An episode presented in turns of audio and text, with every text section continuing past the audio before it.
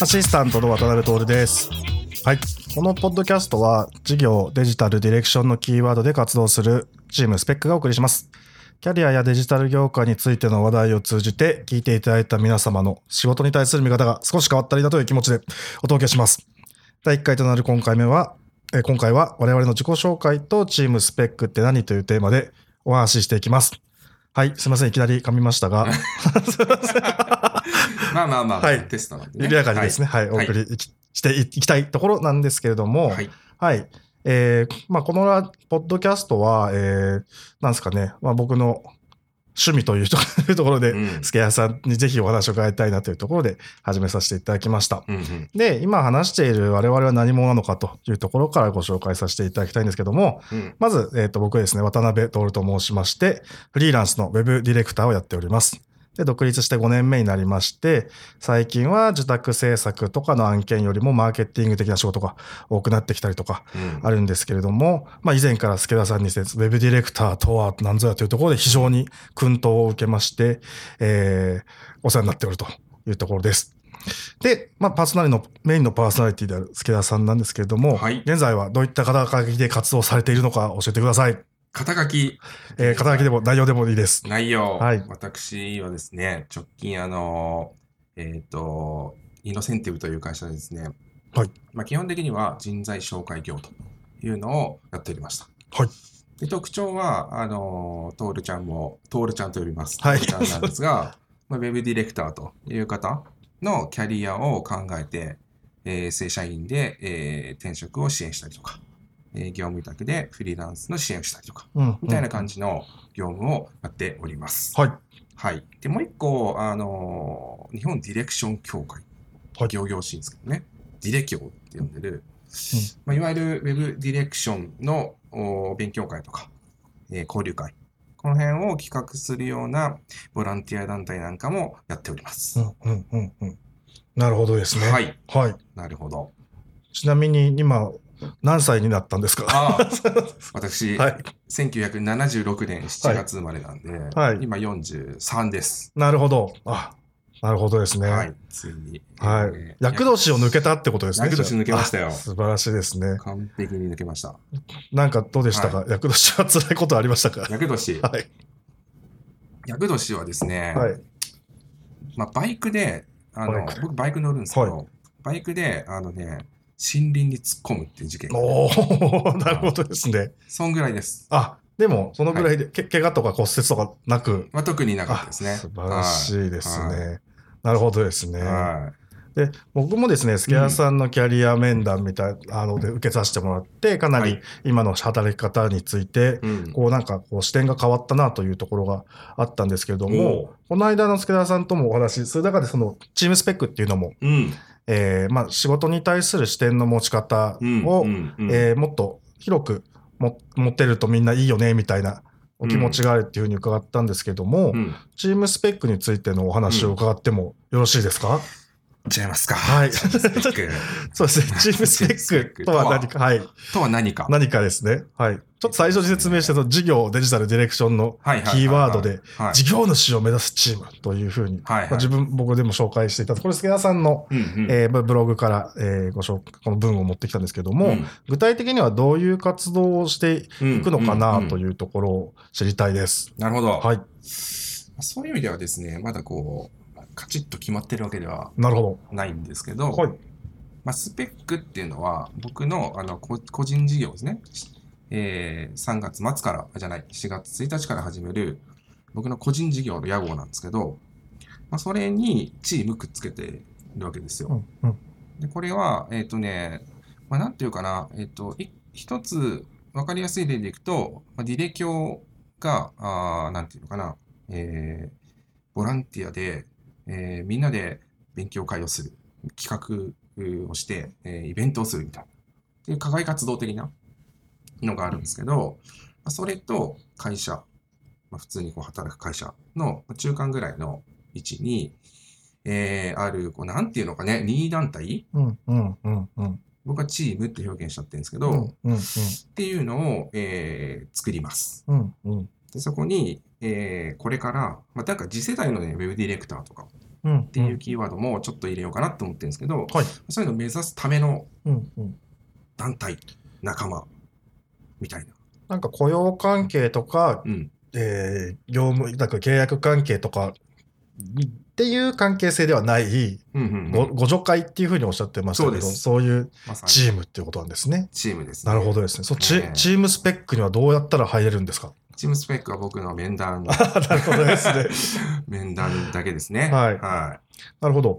次世代のウェブディレクターっていうと、うんうんちょっとまず、えー今のディレクウェブディレクターってどういうものなのかっていうところから整理させていただきたいんですけどい。も、うん僕もあのウェブディレクターという肩書きで仕事をしているんですけれども、うんえーただその中でもいろんな動き方をやっぱりしてるわけですよね。うんうんえーこう普通に制作進行をして、はいはいはい。えーバックログでガンガンタスクを切って進行管理していくみたいなうん。のも、えーウェブディレクターですし、うん。僕が最近してる仕事だと、お客さんの Google アナリティクスを見て、うん。えっ、と、ウェブサイトこういう改善した方が良さそうですね、みたいなことをするっていうのもウェブディレクターの立場で仕事をしてたりします。うん。で、助田さんがこの、おまあ、ウェブディレクターの方とこう、面談をすごくいっぱい重ねられてきたと思うんですけども、うんっていう中で、こう、ウェブディレクター像みたいなものって、うんうん今どういうふうに捉えられているんだろうっていうことについて教えていただきたいです。なるほど。めちゃくちゃ難しいふりをしましたね。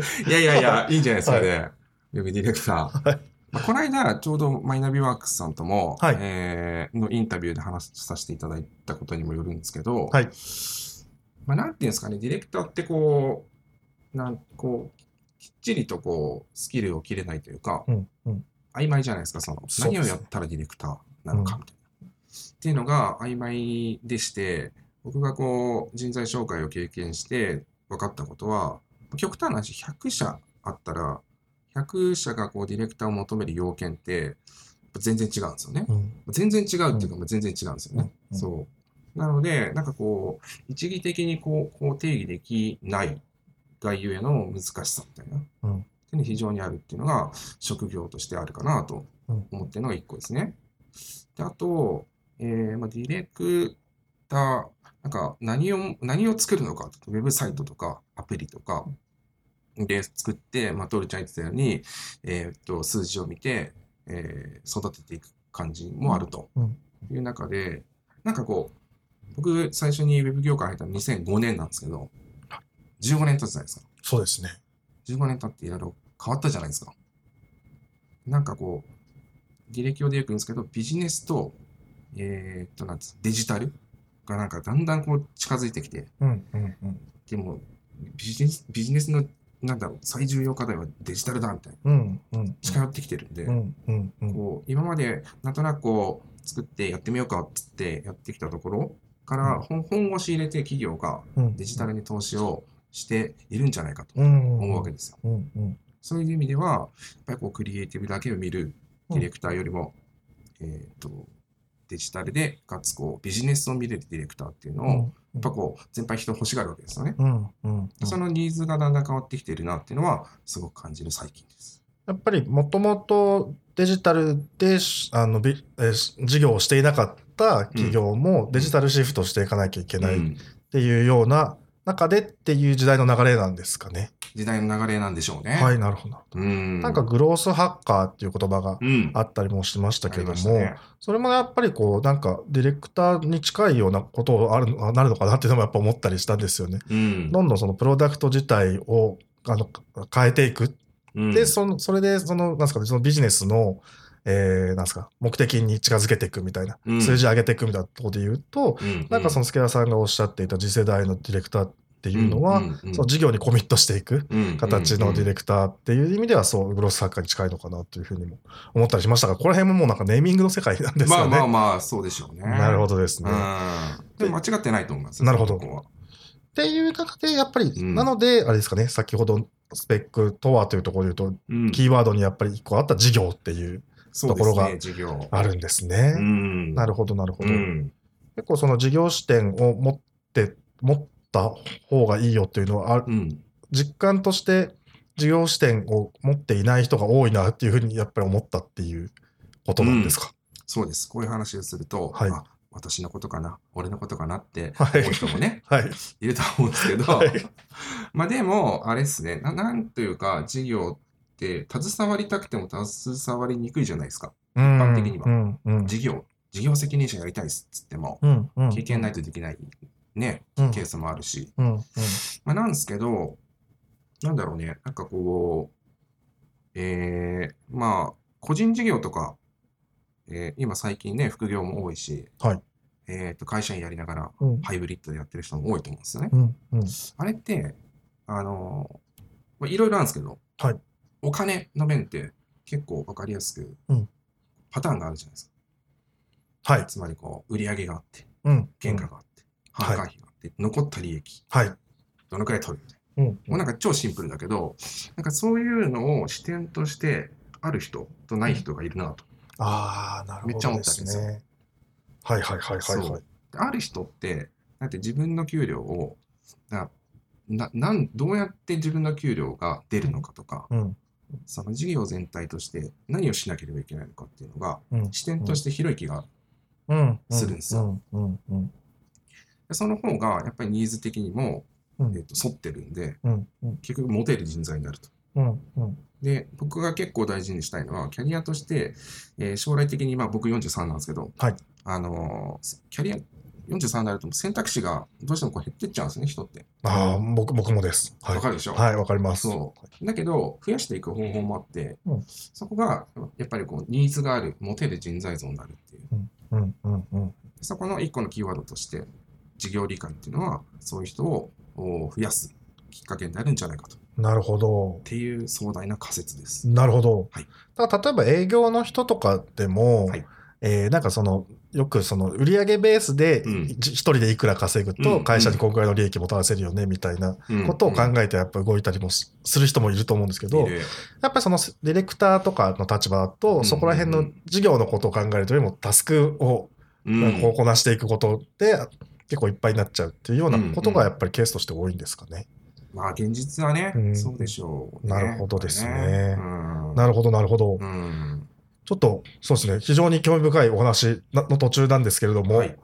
え1回目はこのぐらいの時間でスはい。ペックについてのご紹介というところで締めさせていただきたいと思います。はい。ちょっとこの、はい、引き続きですね、もっと詳しいお話を聞ければと思うんですけども、はいえー第1回目の今回はこの辺でお別れとなりますが、早いね。今12分ぐらい喋ってるんですね。あ、そうなんだ。はい早い。早いですよね。はい。うん。多分、あの、これで話すのに慣れてくると、はいはい多分30分とか40分とか話したくなると思うんですけれども、いかにちょっとそれをどういかに聞いてもらうかとかうん。いうん。うところで、まあいろいろと試行錯誤かなと。